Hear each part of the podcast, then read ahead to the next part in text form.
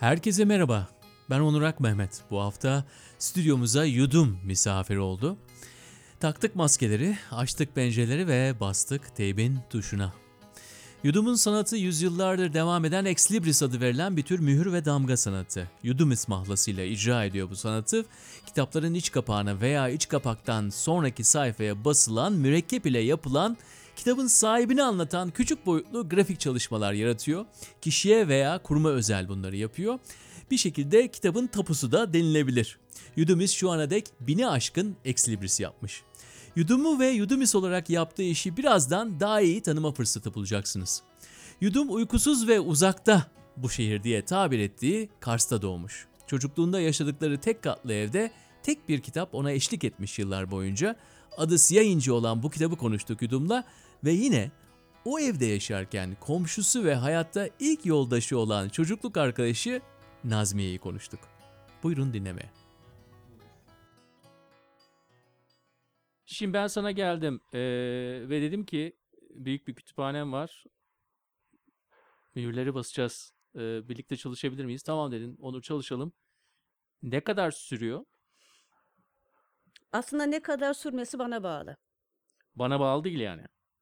Yok sana bağlı değil. Niye? Çünkü ben senden şeyi istiyorum. Evet o mühür senin kitap ister kitapların olsun, ister bu hayata dair olsun bir iz bırakma aracı aslında. O zaman ben hem beni tanıyorsun hem de benim kitaplarımı tanıyorsun. Yani gelip herhalde kütüphaneme bir bakıyorsun değil mi? Yok. Mühürü oluşturmanın.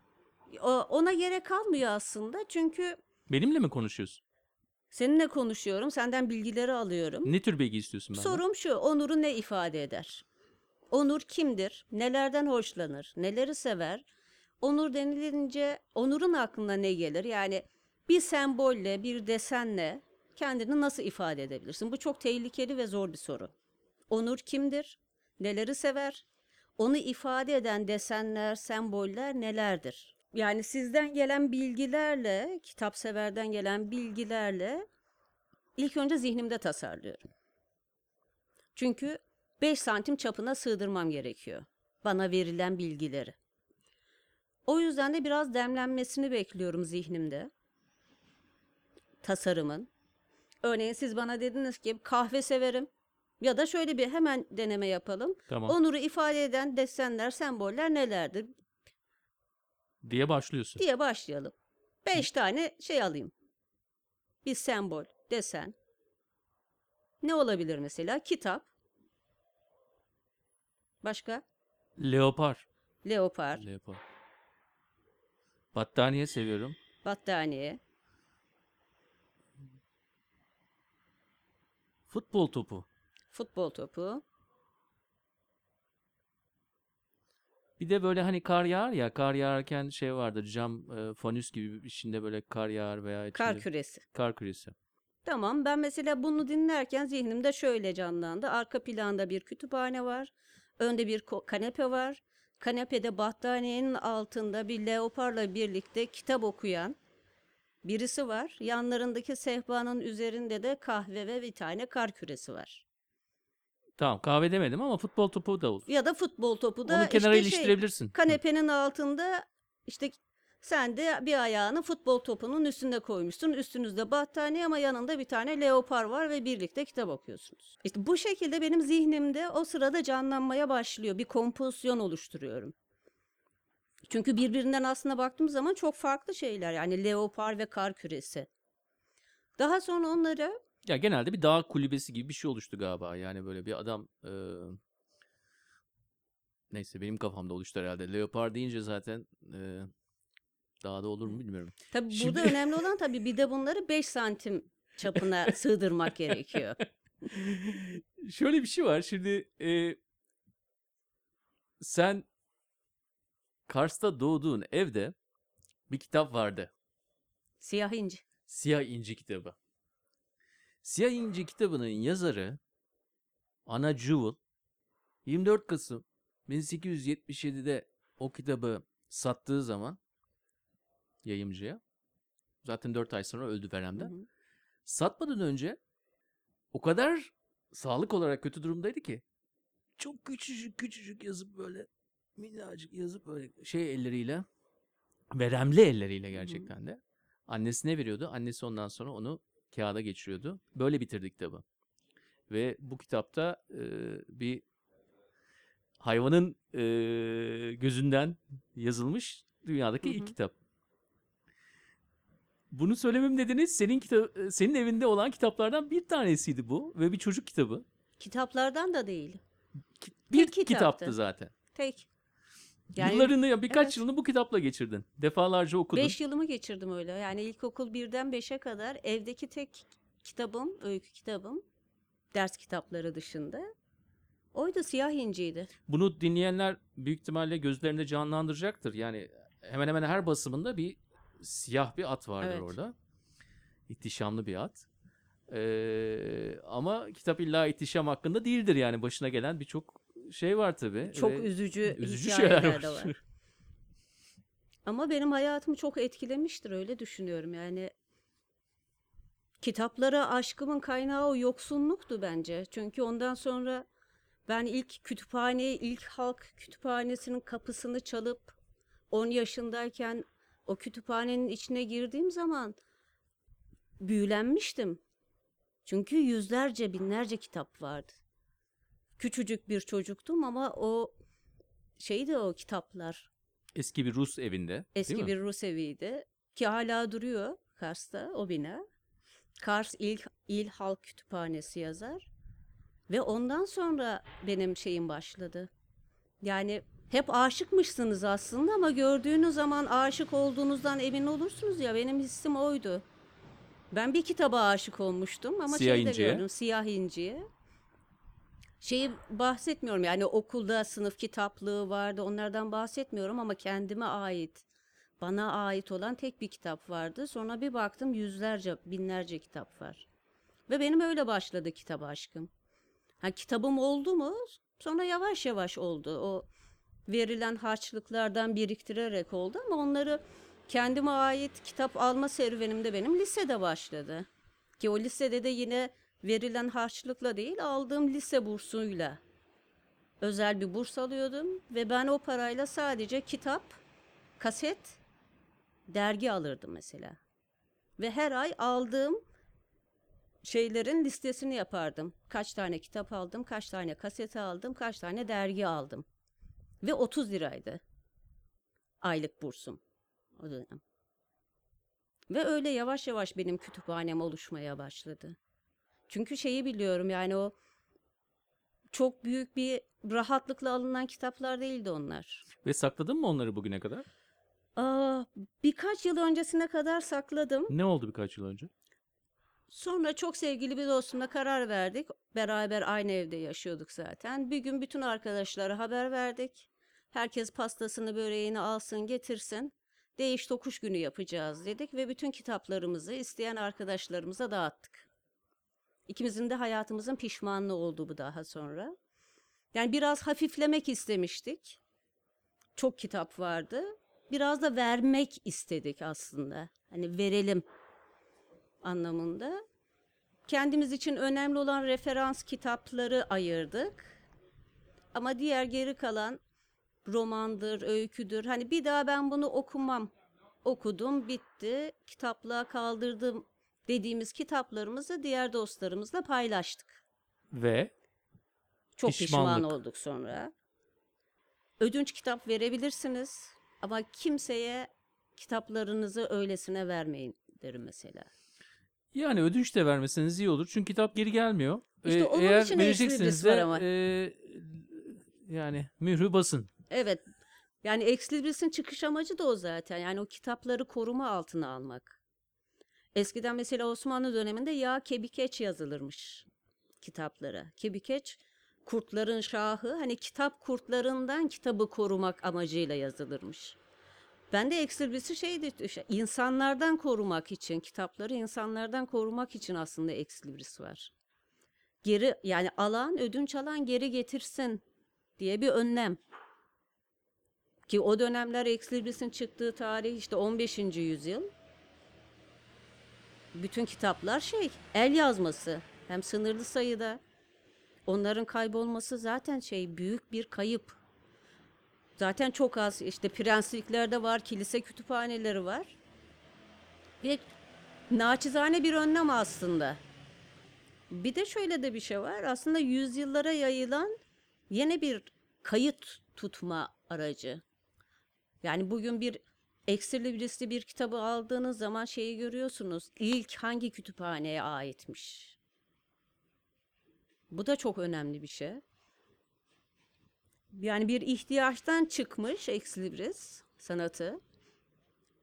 Ama ihtiyaçtan sonra da zaten estetik kaygıya da dönüşmüş. Bu sefer işte şey soruları başlamış.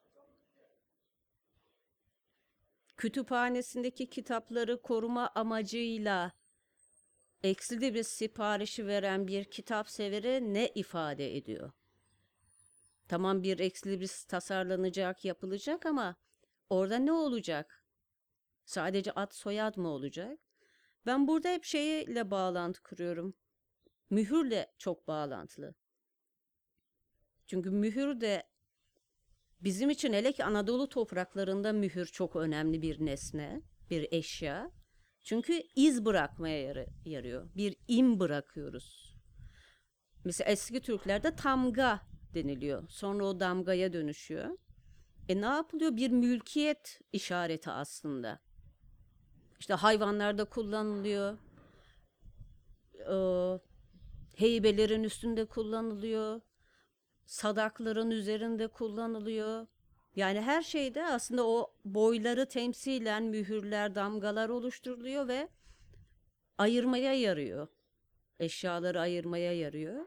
Ama bir süre sonra onun da kişiselleştiğini görüyoruz. Eskiden sadece işte şey çoğunlukla boyları, aileleri simgelerken yavaş yavaş modernizmle birlikte de aslında insanın da biraz daha bireyselleşmesiyle mühür olsun, eksilibris olsun artık daha bireysel bir iz bırakma, hayata dair bir işaret bırakma nesnesi haline dönüşüyor. Orada da gene aynı soruya geliyor işte sen kimsin? Çünkü eksilibris'in ilk yapılım yapılma sürecinde de baskı resim kullanılıyor. Yani resim taş baskı, gravür, linoleum baskı o resim oyuluyor. Kağıtlara basılıyor, baskı resim teknikleriyle çoğaltılıyor ve daha sonra kitapların iç kapağına yapıştırılıyor. Exlibris'in asıl şeyi baskı resimdir. Ama o dönemi düşündüğümüz zaman zaten baktığımız zaman sınırlı sayıda el yazması kitap var. Siz baskı resimde 500 tane basabilirsiniz, çoğaltabilirsiniz. Ama günümüz şartlarında on binlerce kitabı olan bir kitap sever var. Bu bireysel anlamda da olabilir. Kurumsal anlamda da binlerden, on binlerden bahsediyoruz kitap sayısı olarak. Doğal olarak da baskı resim tekniğiyle 10 bin tane çoğaltmak çok zor bir iş. O zaman ben senden bu e, damgayı mı alacağım? Evet. Damgayı alacağım. e, kitaplarıma tek tek kendim basacağım. Evet. Değil mi? Şimdi şöyle düşünelim. Bildiğimiz damga gibi mi? Yani böyle mürekkep mürekkeple ıstampa mürekkebiyle bizim eski devlet muht- dairesindekilere tabii benziyor muhtar mu? mühürleri işte devlet okuldaki kullanılan resmi mühürler gibi. Şimdiden gözümde canlandırıyorum çünkü leopar ve battaniye bir de orada futbol topu güzel olacak. Güzel olacak bence de. Şöyle düşünün. Yapacağız ben size mı? bir ta- yapacağız tabii. Tamam. Ben size bin tane baskı resim olarak, kağıt olarak verdim. Sizin bunu kitaplarınızın iç kapağına yapıştırmanız bile çok zaman alacak demektir. Ama ıstampa mürekkebiyle birlikte mühür basmak daha pratik günümüz şartları için.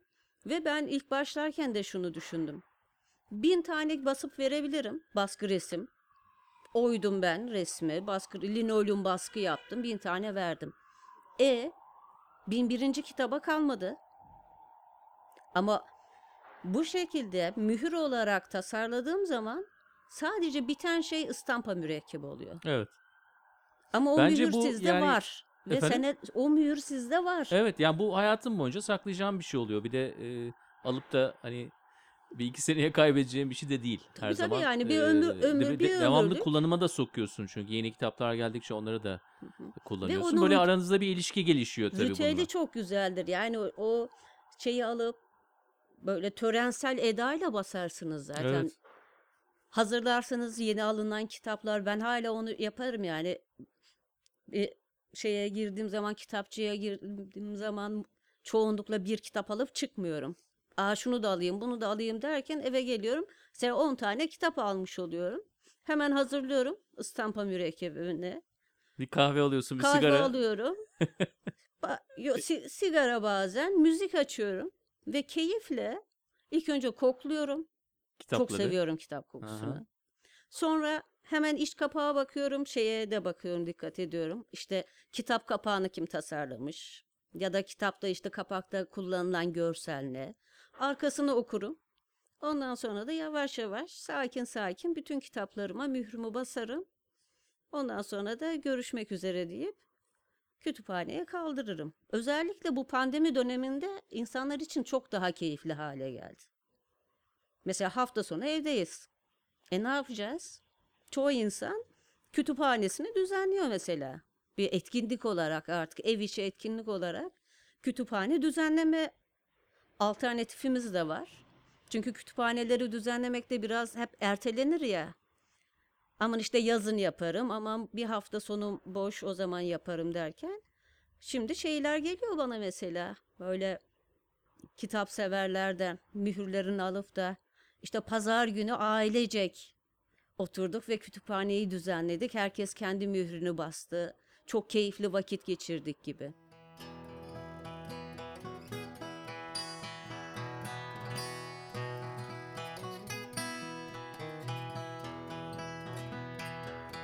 Evet, Ex Libris'in ne olduğunu, ne için kullanıldığını, nasıl yapıldığını öğrendik. Şimdi Kars'a gidiyoruz. 80'li yılların ortasına. Şu an kitaplarla iç içe olan yudumun bahçesinde, çatısında, kömürlüğünde hayaller kurduğu o eve gideceğiz ve Nazmiye'nin olduğu o mahalleye.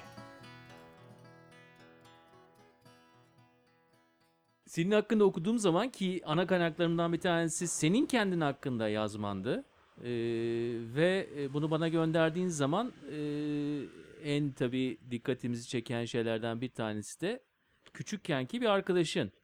Ee, adı Nazmiye. Yani şu anda ben bunu söylediğim anda bile zaten sende o milisaniye yüzünün değiştiğini görüyorum.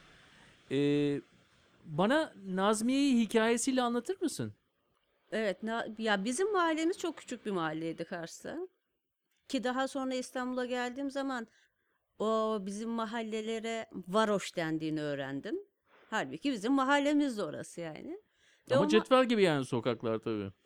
Tabii ya ama şimdi baktığım zaman da bizim mahallemiz de şehir merkezinde değil, şehir merkezin biraz daha yukarısında Evet. ve bildiğiniz şey e,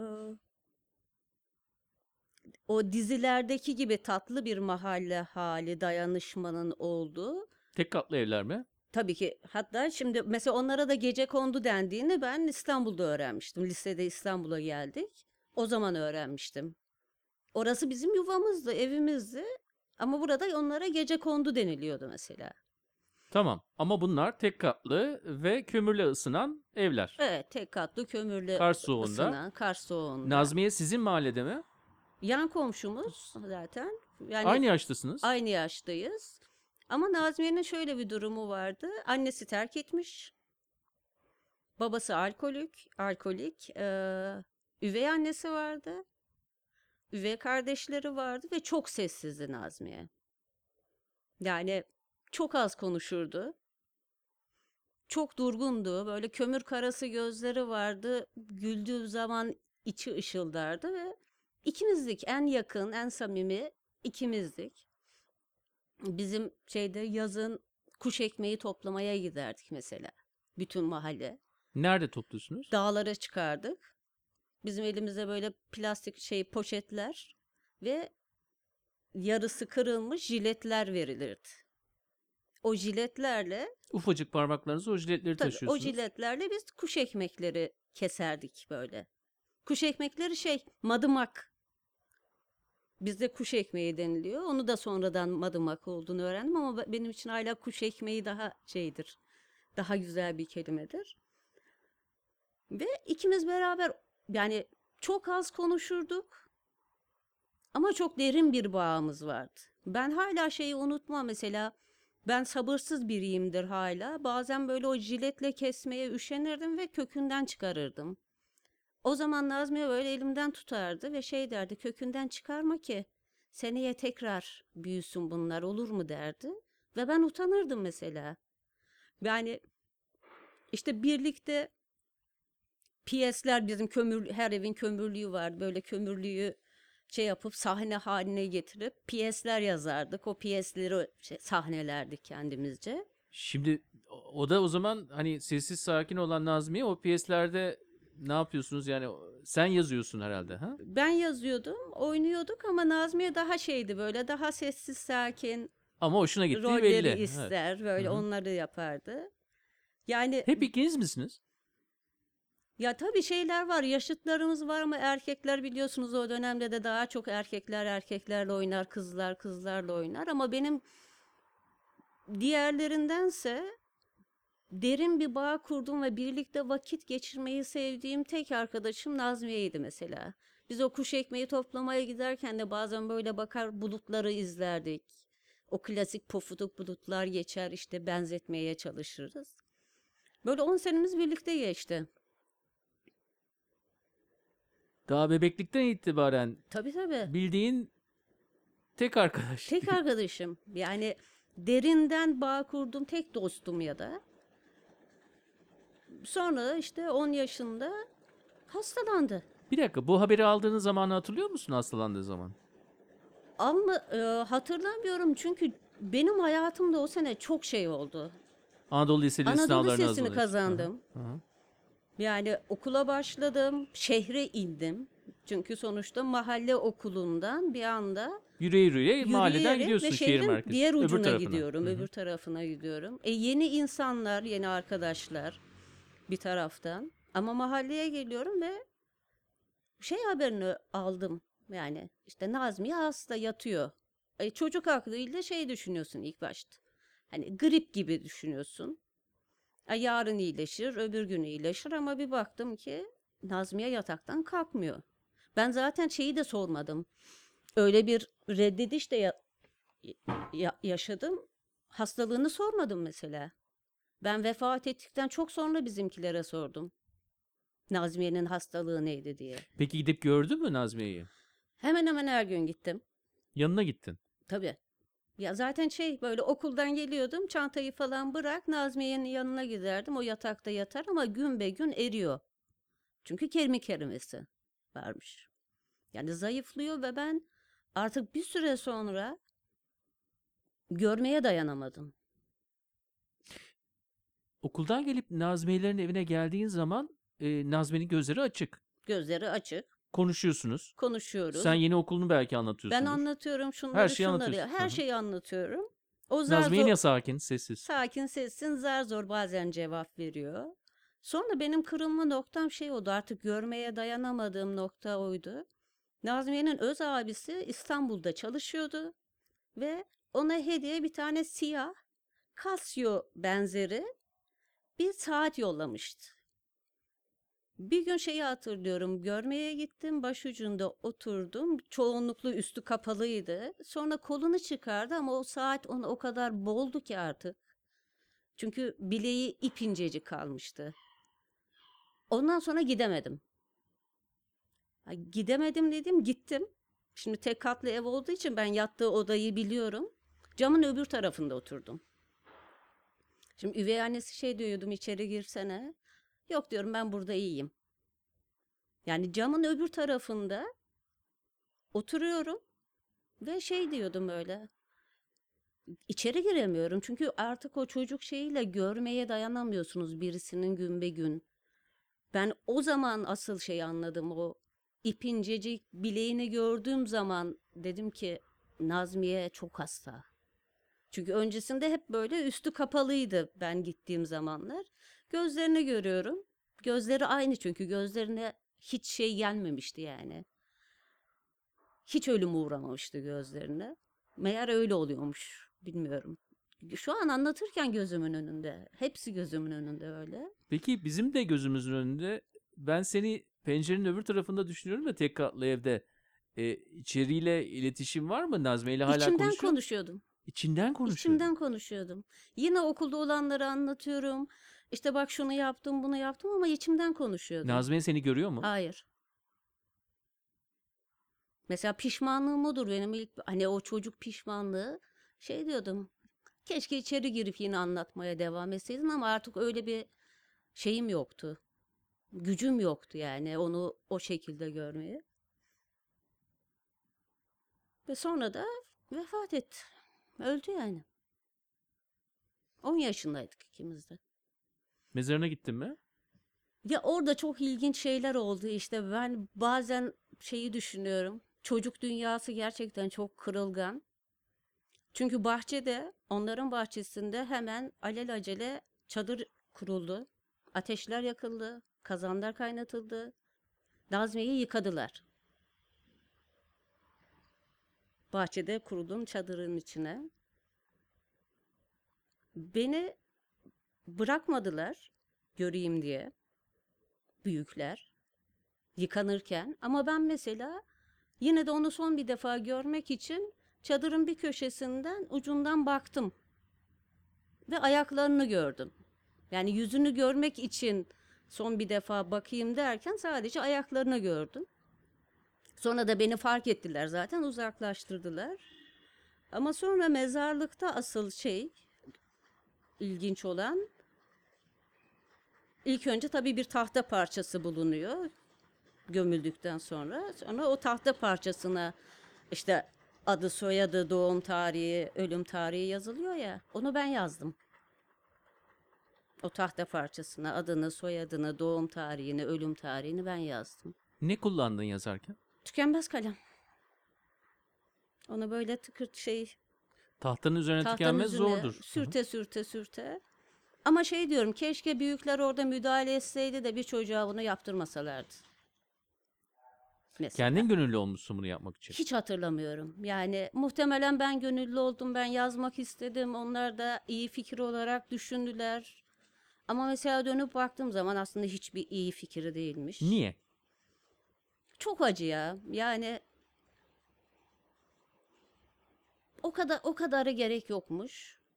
Ha bir de kırıldığım şey şu oldu. Bunu seneler sonra anladım. Kimse bana başsağlığı dilemedi. Yani herkes ağlıyor. İşte cenaze evi, ağıtlar yakılıyor. Kimse bana başsağlığı dilemedi. Çok gücenmiştim. Çünkü ben en yakın dostum. Yani Nazmiye diğerleri için belki şey evet çocuk, komşunun kızı. Ama benim dostum. Şimdi zaten şey yok. Onun için gerçekten ağıt yakacak, üzülecek annesi yok. Babası yok. Baba zaten alkolik. Farkında değil çoğu şeyin. Yani en çok ben üzülmüştüm. Ve kimse başsağlığı dilemedi. Yani birisi şey diyorum o dönem birisi böyle bir elini omzuma koysa da hani başın sağ olsun dese belki daha şey atlatırdım. Bir de onun üstüne o güceniklik geldi yani. Ama şeyim mesela ben hala 45 yaşına geldim. Hala kendi adıma iyi bir şey yaptığım zaman ben Nazmiye ile konuşuyorum. İçimden. İyi bir şey yaptığın zaman. Yani iyi bir adım, iyi bir Evet. iş, iyi bir proje. Nazmiye ile konuşuyorsun. Onunla konuşuyorum. Yani şey gibi bu böyle. Gerçekten izliyor gibi. Zaten bir şey söyleme yani zaten çok az konuştuğu zaman o dönemde de bir şey söylemesine gerek kalmıyor. Bak diyorum Nazmiye bunu yaptım. Güzel şeyler anlatıyorsun. Güzel şeyler anlatır. O dönemde de güzel şeyler anlatırdım yani. Şöyle oldu, böyle oldu. Bak işte şunu öğrendik, şöyle bir şeyler oldu. Yolda bunu gördüm gibisinden. Bak bir kitap okudum gibi. Onları anla, hikayeler uydururdum, hikayeler anlatırdım. Öyle. Sanki ben yaşamışım gibi. Yani sırf onun kafası dağılsın, işte ona şey olsun. Eğlencelik bir şeyler olsun diye. Nazmiye böyleydi yani.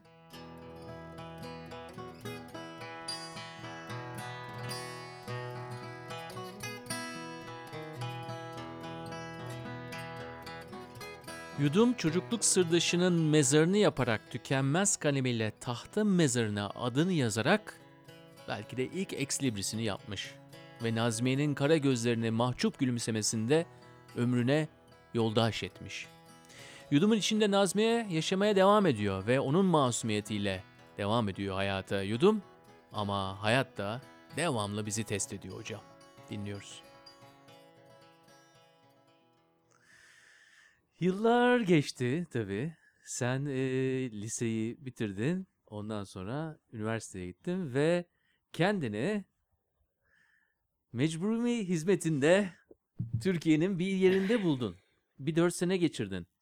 Şimdi ben seni buraya getirdiğim zaman yine bir iç çekiyorsun ama bu sefer farklı bir iç çekme. Yani Nazmiye'den bahsederken başka, burada başka.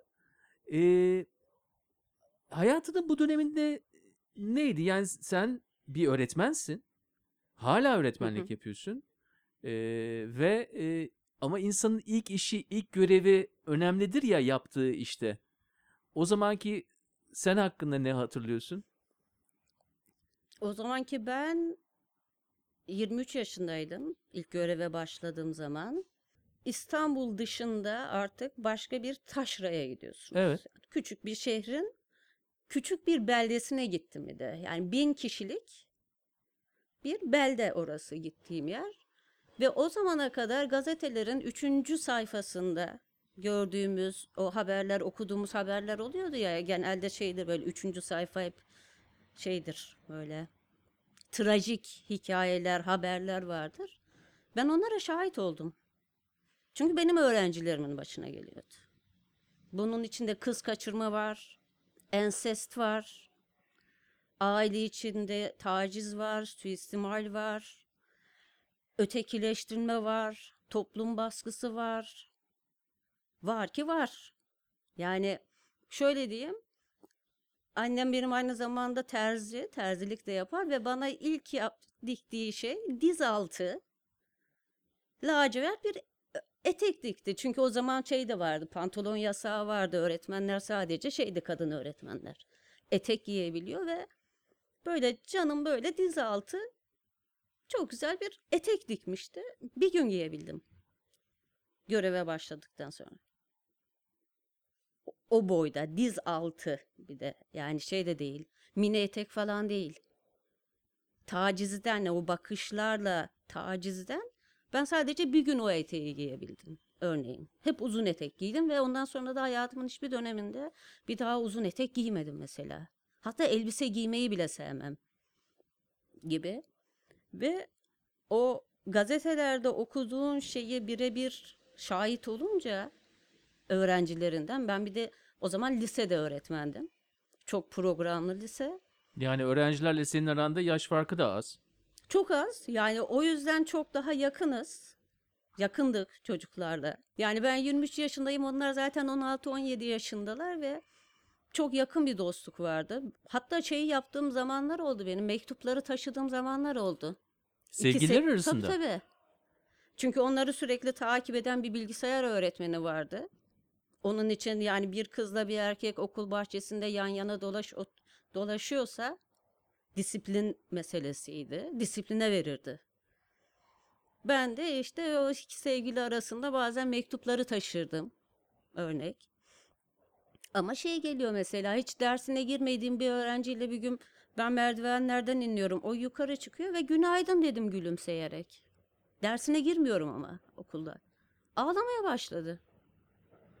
Ama nasıl ağlıyor dedim ne oldu hani ben bir şey yaptım yok günaydın dedim ve gülümsedim sonra onu aldım ayrı bir odada böyle uzun uzun konuştuk ve evdeki tacizi anlattı. Kendisine olan taciz mi? Kendisine olan tacizi anlattı. Sonra ablasıyla görüştüm. Bu yan, bu da şey tacizde bulunan da enişte. Şöyle baba İstanbul'da çalışıyor. Bunlar evde anne, abla ve kız kardeş üç kişiler. Teyzenin kocası da enişte de bunlara şeyde bulunuyor işte. Yardımda bulunuyor, destek oluyor gibisinden. Ablayla konuştum. Yani aramızda kalacak diyerek. Ablaya da tacizde bulunuyor. O da ortaya çıkıyor. En son anneyle görüştüm. Anneye de tacizde bulunuyor. Daha da ileri boyutta. Sonra dediler ne yapacağız? İnsanın ilk eşi için e, müthiş sorumluluklar Tabii. tabii yükleniyorsun. Babayı aradılar. Hı hı.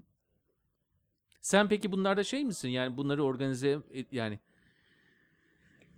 Ben sağlam durmaya çalışıyorum. Sağlam durmaya Bir de çalışıyorsun. bir taraftan da çok fazla da müdahale edemiyorsunuz. Ben sadece orada dinleyiciyim evet. Ki benim o dinlemem sayesinde ablaya ve anneye de taciz ortaya çıktı. Çünkü evde düşünün üç kişi var, üç kişi de birbirinden habersiz. Aynı adamın tacizine uğramışlar. En azından bu ortaya çıktı. Sonra babayı aradılar. Onu biliyorum. Baba da şey dedi yani. Başınızın çaresine bakın. Dedi. Sonra lise sonunda bir öğrencim çok ilginçtir. Ben 23 Mart'ta göreve başladım. Nisan ayında okulun önünde jandarma gördüm. Jandarmayı görünce ne oldu? Olay mı var? Meeting mi var? Hadi biz de gidelim falan böyle bir şey modundayım. Sonra öğretmen arkadaşlar şey dedi. Kız kaçırma mevsimi başladı. Nasıl yani? Ne alaka? İşte kavak pamukçukları dökmeye başlayınca kız kaçırma mevsimi başlarmış. Ki ona kalmadı. Nisan sonuna doğru benim lise son öğrencimi okuldan çıkıp evine doğru yürürken komşusu kaçırdı. 35 yaşında bir adam, evli, iki çocuklu, komşuları kaçırdı. Kaçırmış. Ben bunu öğrencimden birebir daha sonra dinlediğim için bu kadar rahat anlatabiliyorum. Bir köy evine götürüyor. Kilitliyor. Banyo penceresinden atlıyor öğrencim. Çatlak ayakla ayağı çatlıyor. Çatlak ayakla kaçmayı başarıyor. Daha sonra işte jandarma geliyor, şu geliyor, bu geliyor, adamı tutukluyorlar. Kaçıranı. Sonra aradan birkaç ay geçti. Kızın babası, öğrencimin babası şeyini geri aldı. Şikayetini geri aldı. Üstüne de 4000 lira para aldı. Ve öğrencime o adama kuma olarak verdiler. Namus meselesi diyerekten. Mesela bunları gördükten sonra hayat o kadar gerçek oldu ki. Yani ondan öncesinde o üniversite döneminde romantik böyle romantik bir hayat yaşayan yudum işte şiirler yazan, öyküler yazan, film festivallerine giden birisinden bir anda böyle hayatın tam ortasına göbeğine düştüm. Ve taşrada düştüm buna. Enses hikayeleri var daha onları anlat yani anlat anlat bitmez. E okulda yaşanan ayrı olaylar var. Milli eğitim sistemiyle ilgili olanlar var. Okul müdürleri var, öğretmenler var. Yani bir anda o kadar çok şeyle mücadele ediyor ve o kadar çok şeye şahit oluyorsunuz ki artı yaşadığınız belde sizi zaten doğrudan ötekileştiriyor. Siz yabancısınız. Kesinlikle hayatların içine giremezsiniz orada. Bizim benim görüştüğüm iki sene orada mecburen kaldım. Bankaydı gittiğimiz yer. Bir tane bakkal. Mecburen alışveriş yaptığımız yer. Postane. Postane artı bir de işte işte çek yattır, buzdolabıdır aldığımız bir tane beyaz eşyacı ona, ona da ayda bir defa sadece zarf içinde taksidimizi ödemeye giderdik. Yani merhaba buyurun Kasım ayı taksidi deyip çıkardık. Evde tabii e, yine kitaplar var herhalde seni bekleyen. Çünkü internet de yok tabii. Evde kitaplar var bir Yıl de o dönem 99. VCD çıktı. Evet hatırlıyorum. VCD'de şöyle Bunlar 98-99 VCD yılları. evet ben 60 lira taksitle almıştım sanırım. Yani taksitle VCD aldım. Okula gelmişti hatta. VCD ve yanında da şey boyut yayınlarının böyle dünya sineması serisi vardı. 300 liraya aldım. İşte 60 lira taksitle. Şöyle bir şey oldu. Şimdi insanlar bana hep şey diyor ya o dönem niye para biriktirmedin? İnsanlar işte 2 sene 3 sene bir yerde kalıyor küçük şehirde araba alıyor ev alıyor. Ben ve üniversiteden can dostum ikimiz de beraber aynı evdeydik. Şöyle yapardık. Hafta sonu İstanbul'a gelirdim ya da beraber gelirdik. Doğrudan Kadıköy'e giderdik. Orta Dünya vardı o zaman. Evet tabii. Orta Dünya'ya gidip VCD'leri toplayıp böyle bir aylık şey yapıp depolayıp Döndüğümüz zaman şeyde o küçücük beldede küçük evimizde böyle VCD ile film izlerdik. Ya düşünüyorum da şimdi aynı zamanda acaba orta dünyada bulunduk mu? Çünkü birçok kişi tam Covid, anti Covid bir yer yani bir sürü insan doluşurdu. Herkes yan yana. Herkes VCD'lere bakar. Çok seçme şansımız da çoktu. Ama bir de konuşmalar vardır tabii. Herkes tabii. birbiri arasında konuşur. Mesela birisi bir filme dersin tanımadığın birisi o film hakkında yorum yapar. Seyrettim der, al der kesin böyle. Ee, bir e, şimdi bak oraya gittim bak tam. Evet. Merdivenlerden çık. Çünkü Orta Dünya eskiden bir yerdeydi. Sonra merdivenlerden yukarı e, birinci kata taşındı. Sonra Demek- oradan da kalan parayla kargaya gidilir. Kargada bira içilir. Ne kadar para kaldırıysa. Sonra pazar gecesi de otobüs. VCD sonrası Evet. kar- kargada Pazar girer. gecesi de otobüse binilir tekrar. İşe. Pazartesi sabah okulda. Ya bu bunlardan bahsediyoruz şimdi. Bu iki örnek tabii bir tanesi e, ya ergenlik ön- tam ergenlik öncesi o iki kız çocuğunun hikayesi. Dışarıdan bakarsak eğer. E, ikincisi bir e, ilk iş hikayesi. Üniversiteden çıkmış e, genç bir insanın ilk iş hikayesi. Ama e, zaman tünelinde ilerlersek yani şu andaki haline baktığımız zaman bir sanatçı olarak e, sende e, hayatındaki bu anı, hatıra, e, bunları, bu heybeyi nasıl kullanıyorsun? Öğretmenlikte 22 yıl oldu.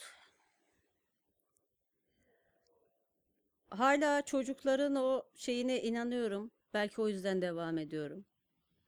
O güzel yüreklerine ama artık ergen yani liseyde değil ortaokul benim için daha keyifli halde. Şu an yine ortaokulda öğretmenim ve özellikle 10 yaş grubu 5. sınıflar beni çok besliyor. Yani neşemi kaybetmiyorum. Onlarla birlikte neşeleniyorum, keyifleniyorum. Onların o gerçekten çocuk hallerini çok seviyorum.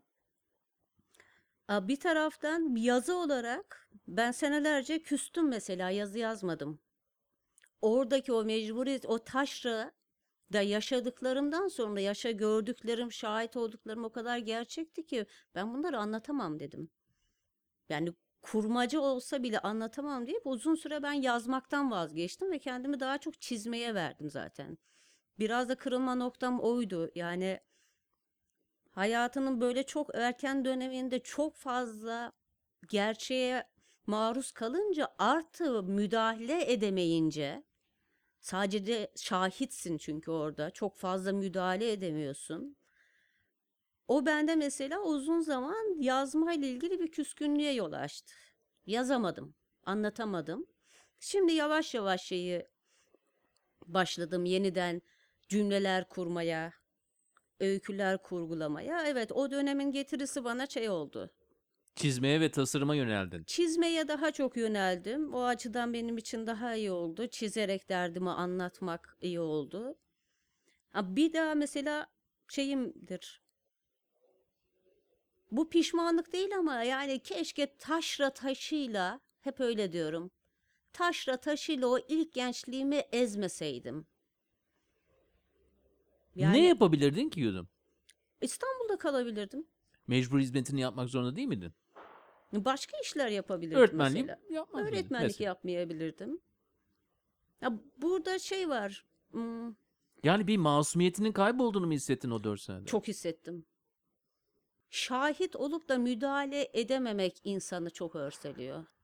Benim hala böyle içimin gittiği olaylar var. Keşke bir şey yapabilseydim. Bu anlattığım iki olay çok şey durumlar.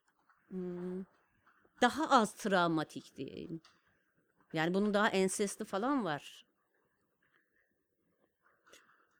Ama yani bir sürü insanın orada bir sürü gencin, öğrencinin hayatına elimden geldiğince olumlu anlamda dokunmuş olmanın verdiği bir rahatlık var, bir iç huzur var öğretmenlikten dolayı. Peki sanatçı Ama olarak sana... kişi olarak, yudum olarak Evet. keşke diyorum o kadar çok yoğun maruz kalmasaydım duygusal anlamda. Yoksa ya da sadece işte derse girip dersini anlatıp İngilizce anlatıp çıkıp evine kapanan bir öğretmen modeli olsaydım zaten bu cümleleri kuruyor o- olmayacaktım. Ha, sanatçı olarak da şu var. Yazamadığım için çizmem daha da yoğunlaştı. Ben zaten sürekli çizdim. Yani bütün öğretmenler kurul toplantısında ben çizerim. Bir de şey olarak da alışkanlığım da odur. Dinlerken çizerim ben. Yoksa motive olamam. Yani bu açıdan çok şanslıyım. Gerçekten çok özel bir kitleyle çalışıyorum. Evet, Kitap sever. insan. Evet. Yani Kitap çok seven insandan pek zarar gelmez herhalde. gerçekten gelmiyor. Çünkü biz yani yüz yüze zaten görüşmemiz çok zor oluyor. Ama çoğunlukla mail üzerinden yazışarak zaten iletişim kuruyoruz. Bir defa kitap sever insandaki fark şu. Güzel cümle kuruyorlar. Mesela fiyat nedir diye sormuyor. Fiyat araba markası Hı gibi. hı. Ben o sorulanlara cevap vermiyorum zaten. Ya da ücretiniz ne kadar diye gerçek bir kitap sever sormuyor. İşte fiyat alabilir miyim diyor mesela. Ya da merhaba ile başlıyor yazıya. Yani e-mail'a bir e, mektup edasıyla yazılıyor Tabii e-mail. tabii yani şey o o dili zaten ben şeyden anlıyorum artık o gelen mail işte posta dilinden az çok karşımdaki insanı tahmin edebiliyorum kurduğu cümlelerden. İkincisi benim ola yani kişisel olarak benim umudumu taze tutuyor. Yani o kadar çok yani günümüz şartlarında bu kadar çok kitap severin olması çok tabii tartışılır ama benim için çok. Bu kadar çok kitap severle birlikte olma, bir bağ kurma hali bana kişisel olarak çok iyi geliyor. Umudumu taze tutuyor. Hala bu ülkede güzel insanlar var bilgisi bana geliyor. Teşekkür ederim sana. Ben teşekkür ederim. Çok keyifliydi.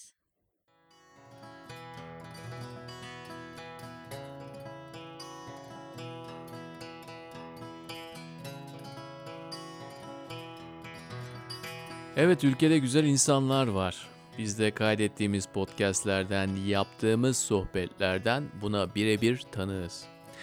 Kaydın sonunda yudumla biraz daha gençlik yıllarımızın or- ortak mekanlarını yad etme fırsatı bulduk ama ondan sonra onu sirkeciye yolladık çünkü ıstampa ve mürekkep almam gerekiyor dedi.